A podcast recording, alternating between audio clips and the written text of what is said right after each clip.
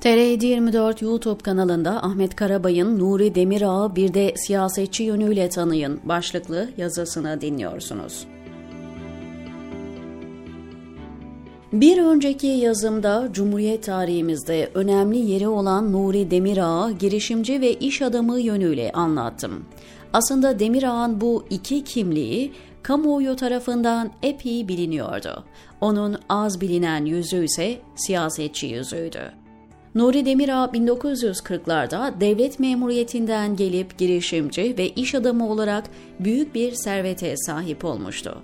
1936'da 11 milyon TL'lik servetiyle 212 milyon TL'lik Türkiye bütçesinin 20'de biri kadar bir mal varlığına ulaşmıştı. 1934'te İstanbul Boğazı'na köprü yapma projesine hükümetten onay alamayınca devletle ilişkilerinde ilk hayal kırıklığını yaşadı. Türk Hava Kurumu pilotaj hatasından kaynaklandığı belli olan bir kazayı gerekçe göstererek sipariş verdiği uçakları teslim almayı reddetti. Bu Demirağ'ın sıkıntılarını derinleştirdi.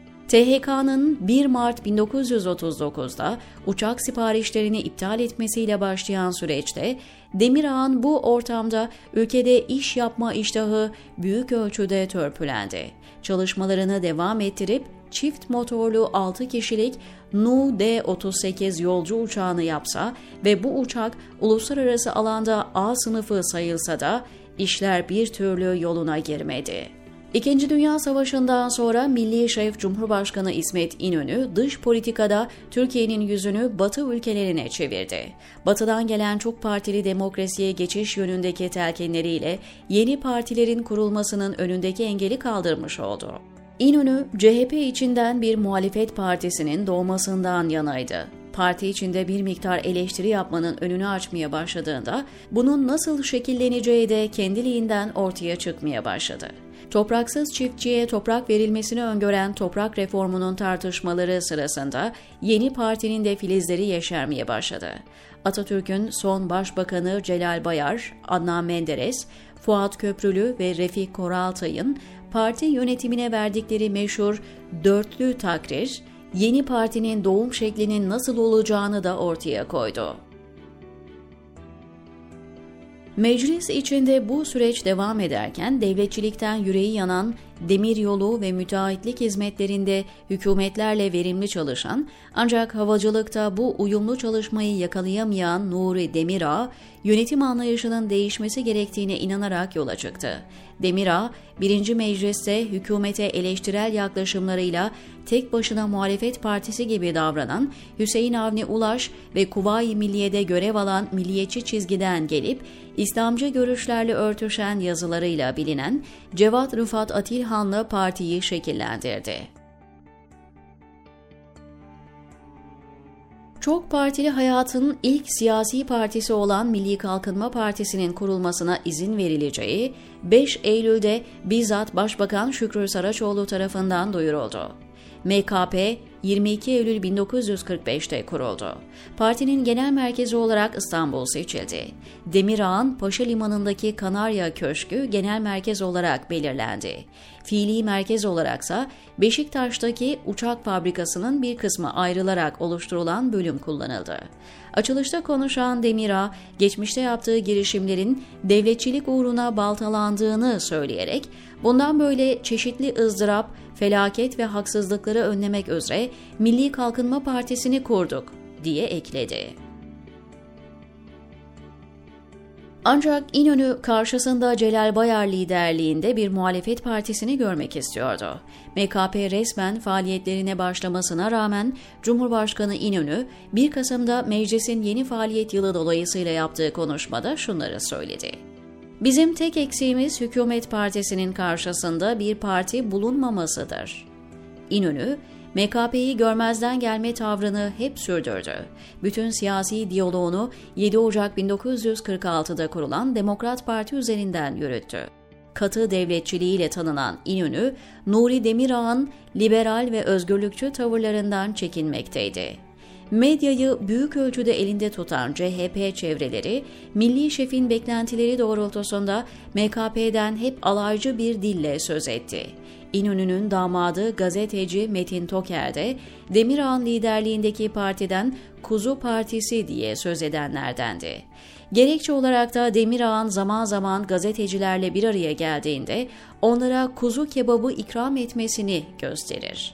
Çankaya Köşkü'nün bir işaretiyle partinin kapatılabileceğini bilen Demirağ, temkinli hareket etmeyi seçti. Öyle ifadeler kullanır ki bir siyasi partinin amacının iktidara gelip programını uygulamak olduğunu bile göz ardı etti. Parti olarak hükümeti devirmek, iktidar mevkiine geçmek hırsıyla kurulmak istenen bir teşekkül de değildir.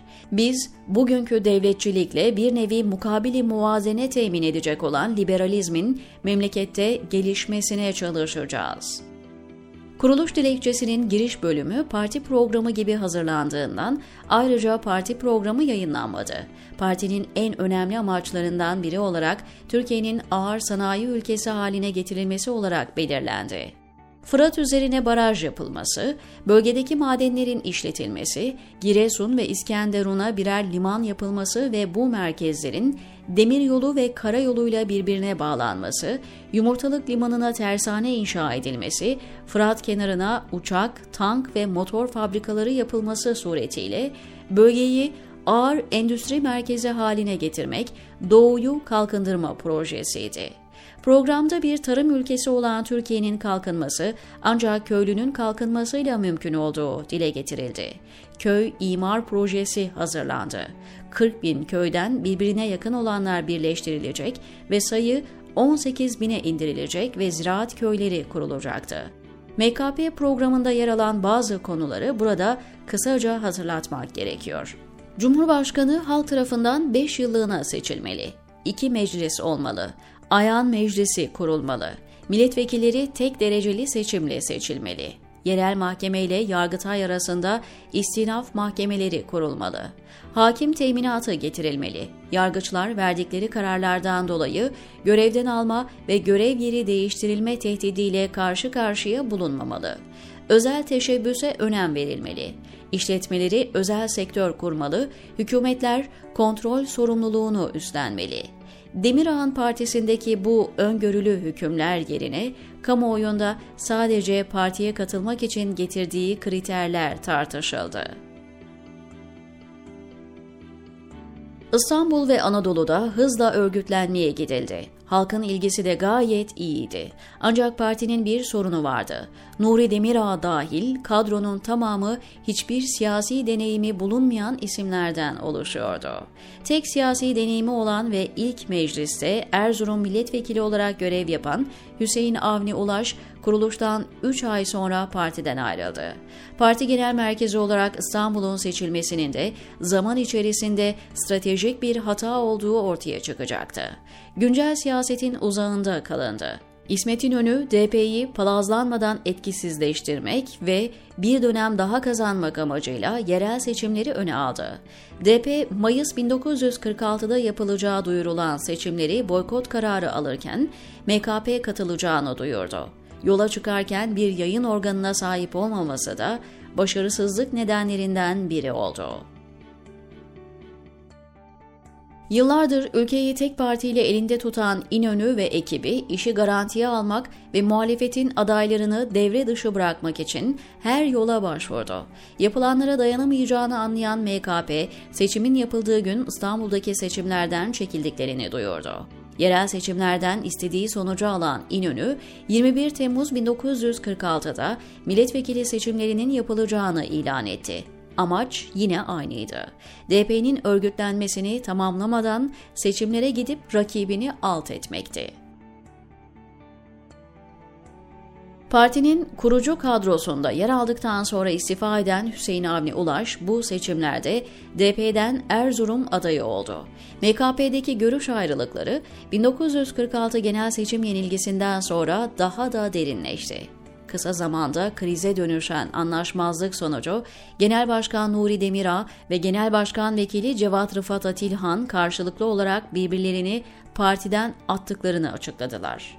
Valilik Demirağ'ı haklı bulsa da başka bir noktadan hareket eden öteki parti yöneticisi Vahit Çadırcıoğlu'ysa yargı ve 1947'deki genel kurul kararıyla Nuri Demirağ'ı genel başkanlıktan uzaklaştırdı. Bu karar mahkemeden dönse de Demirağ bir mektup göndererek partiden ayrıldığını bildirdi.